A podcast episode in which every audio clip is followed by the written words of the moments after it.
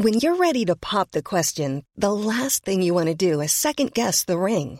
At Bluenile.com, you can design a one of a kind ring with the ease and convenience of shopping online. Choose your diamond and setting. When you find the one, you'll get it delivered right to your door. Go to Bluenile.com and use promo code LISTEN to get $50 off your purchase of $500 or more. That's code LISTEN at Bluenile.com for $50 off your purchase. Bluenile.com code LISTEN. Hi, I'm Lawrence Dallaglio, host of the Evening Standard Rugby Podcast, brought to you in partnership with QBE Business Insurance. The show is available to listen to now and right up to the end of the season when the winners of the Champions Cup will be crowned at Tottenham Hotspur Stadium and the fight for the Premiership title will be decided at Twickenham. QBE is one of the world's leading insurers and they will help your business build resilience through risk management and insurance solutions. Subscribe and download now wherever you get your podcasts. Thanks for listening. ES Audio. From the Evening Standard in London, I'm Mark Blunden, and this is The Leader. It's one of London's least glamorous train stations. You'll always see photos of grim faced crowds struggling to get home on the concourse at Euston on strike, power cuts, or those wrong leaves on the track kind of days. But after eco tunnelling protests and complaints, the £2.6 billion building works, taking well over a decade, are making local residents' lives hell into the night. Could this urban carbuncle be transformed into Britain's most ambitious and expensive train station? It's due to take another decade, but as a side bonus, building the Euston portion of the UK's north to south rail link, commuters will see the connecting of two particularly tricky tube stops. Shortly, we'll hear from Evening Standard transport editor Ross Lydall, who's been reporting widely on the challenges bringing this lengthy project to life. But first, let's hear from HS2 project client director Andy Swift. So, Andy, what's the grand plan for Euston? And its armpit of a tube stop. We can't build this new 10 platform high speed 2 station at Euston without doing some upgrade of the existing tube station for exactly the reasons you've said. So, capacity being the, the, the main criteria for that. So, if you think about the other large station capacity, capacity projects that TFL have delivered in the last decade, at Bank Station, Tottenham Court Road, Victoria, we're going to do something very, very similar at Euston. So you think of it as a Euston capacity upgrade that we do as part of the HS2 scheme. So that involves us constructing a brand new uh, ticket hall and interchange, what we call an interchange, just below the surface at the front of Euston Station, as well as connecting tunnels down onto the Northern Line and the Victoria Line. So 15 new escalators, uh, new step free access to all of the Northern Line and the Victoria Line. And then we're going to do a connection from that new ticket hall underneath Euston Road and connect into the existing Euston Square stations. Remind us of the problems passengers have had since forever trying to change from Euston Square to Euston currently you can't interchange between the Northern and Victoria line and the Met and Circle line at Euston Square. So we're going to create some new tunnels, connect all that together, and we're also going to construct a new entrance for Euston Square at Gordon Street. So we're going to close Gordon Street, which is just opposite Euston Station, create a new entrance that will take you into Euston Square. But more importantly, you'll be able to interchange between the Met and Circle and the, the Northern and Victoria uh, without coming up onto the surface and having to cross the road and do that very convoluted route. What have been some of the logistical headaches tunnelling in such a densely packed urban area? Obviously, the site that we occupy now, there was lots of different uh, hotels and offices on there, and of course, that had a lot of utilities to service all those buildings. So it's really important that we move all those out of the way of the site uh, and move them around the perimeter of the site. You know, we've got some pretty big utilities to move. We've got a very large 18 inch gas main, we've got a 42 inch water main, we've got a one, one metre diameter old sewer, we've got a divert around, and they're all pretty big civil engineering works in their own right. And that's even before we get on starting the big works of building a brand new 10 platform station at Euston. If you put that in the context of where we are between Network Rail, a live operational railway, uh, and the community that we've got either side of us. Uh, we need to do that within the constraints of noise and vibration and dust, um, working hours. So that's what makes it, you know, quite complicated. And also the site, uh, whilst it looks like a, quite a big site, it's actually not that big. We don't have a lot of room to do stuff, so everything has to be meticulously planned in advance. So when stuff comes in, we know exactly what's coming in, where it needs to go, at what point in time, because we just don't have room to store stuff on site. So the planning the logistics is, is a real is a real challenge. What impact did the tunnels by climate protesters have on your works? It didn't delay us that that event. What we did because uh, we managed to actually get on some works in that vicinity. So we segregated the area that we knew the protesters were. Um, the, the main thing for us on that was to not rush that. You know what we didn't want to. We were under no time. I was under no time pressures to to make sure we removed the protesters as quickly as possible. It was all about safety was our number one priority, and their safety and welfare was our absolute priority. Uh, what it enabled us to do was segregate that area of the site. We could get on and do some specific works in other areas. I mean, the main thing was around we had to do some works to the trees there. We had to do that before um, nesting season started, and we managed to do those works in parallel while the protests were, were, were going on at Euston Square Garden. And so safety is absolutely our number one priority there. So, um, but no delays, no significant delays. We just rescheduled some of our works uh, accordingly to make sure that we mitigated any impact that would have on us. And, and that's all about, you know, really robust planning and, and flexibility in our planning.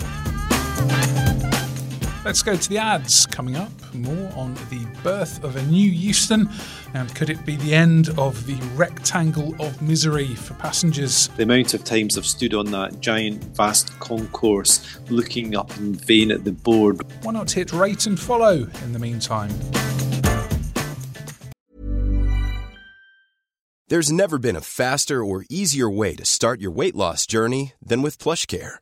PlushCare accepts most insurance plans and gives you online access to board-certified physicians who can prescribe FDA-approved weight loss medications like Wegovy and Zepbound for those who qualify. Take charge of your health and speak with a board-certified physician about a weight loss plan that's right for you. Get started today at plushcare.com slash weight loss. That's plushcare.com slash weight loss plushcare.com slash weight loss.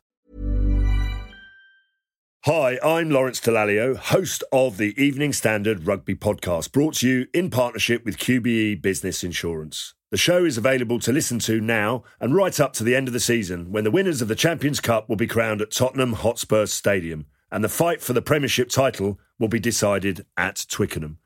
QBE is one of the world's leading insurers, and they will help your business build resilience through risk management and insurance solutions. Subscribe and download now wherever you get your podcasts. Thanks for listening.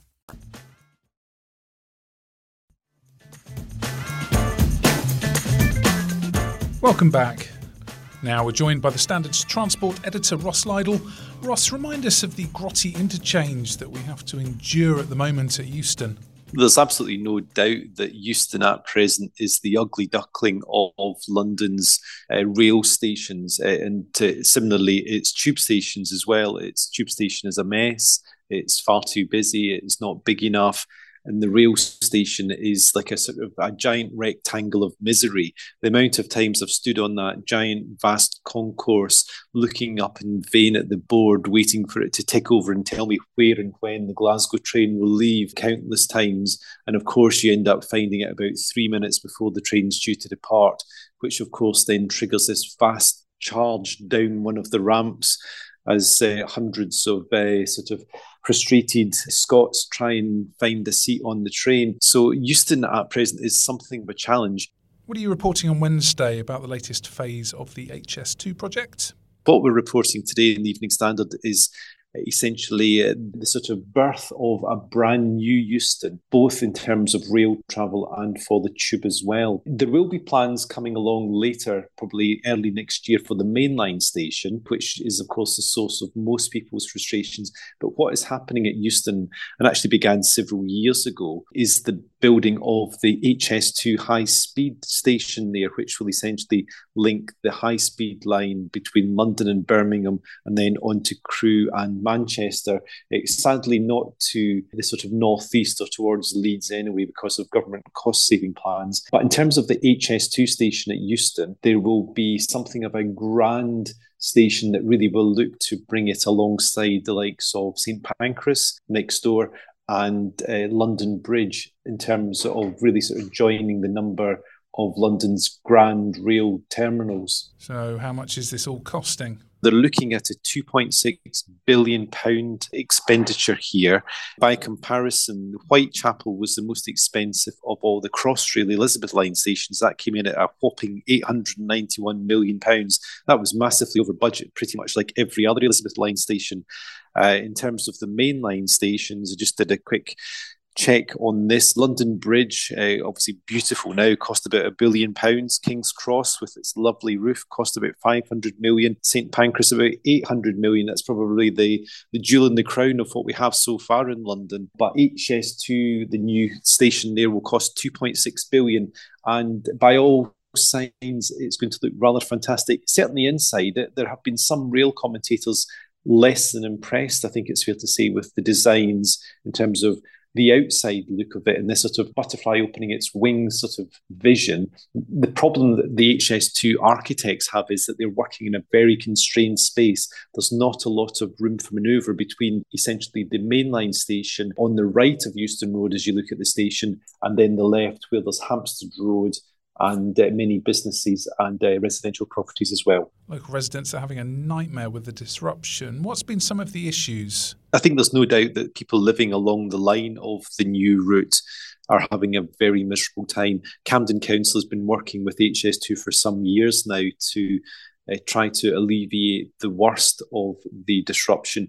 Uh, a number of residents were moved out of tower blocks towards the sort of uh, Mornington Crescent, Primrose Hill end of the development.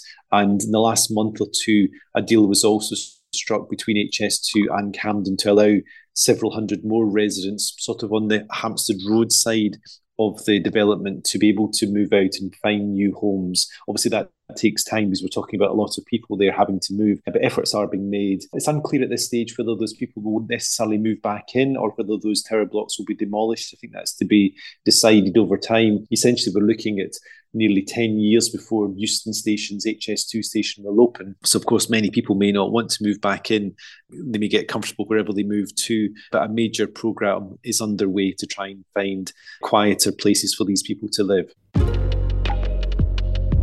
There's more on this story in the Evening Standard newspaper and online at standard.co.uk. That's the leader. We're back on Thursday at 4 pm.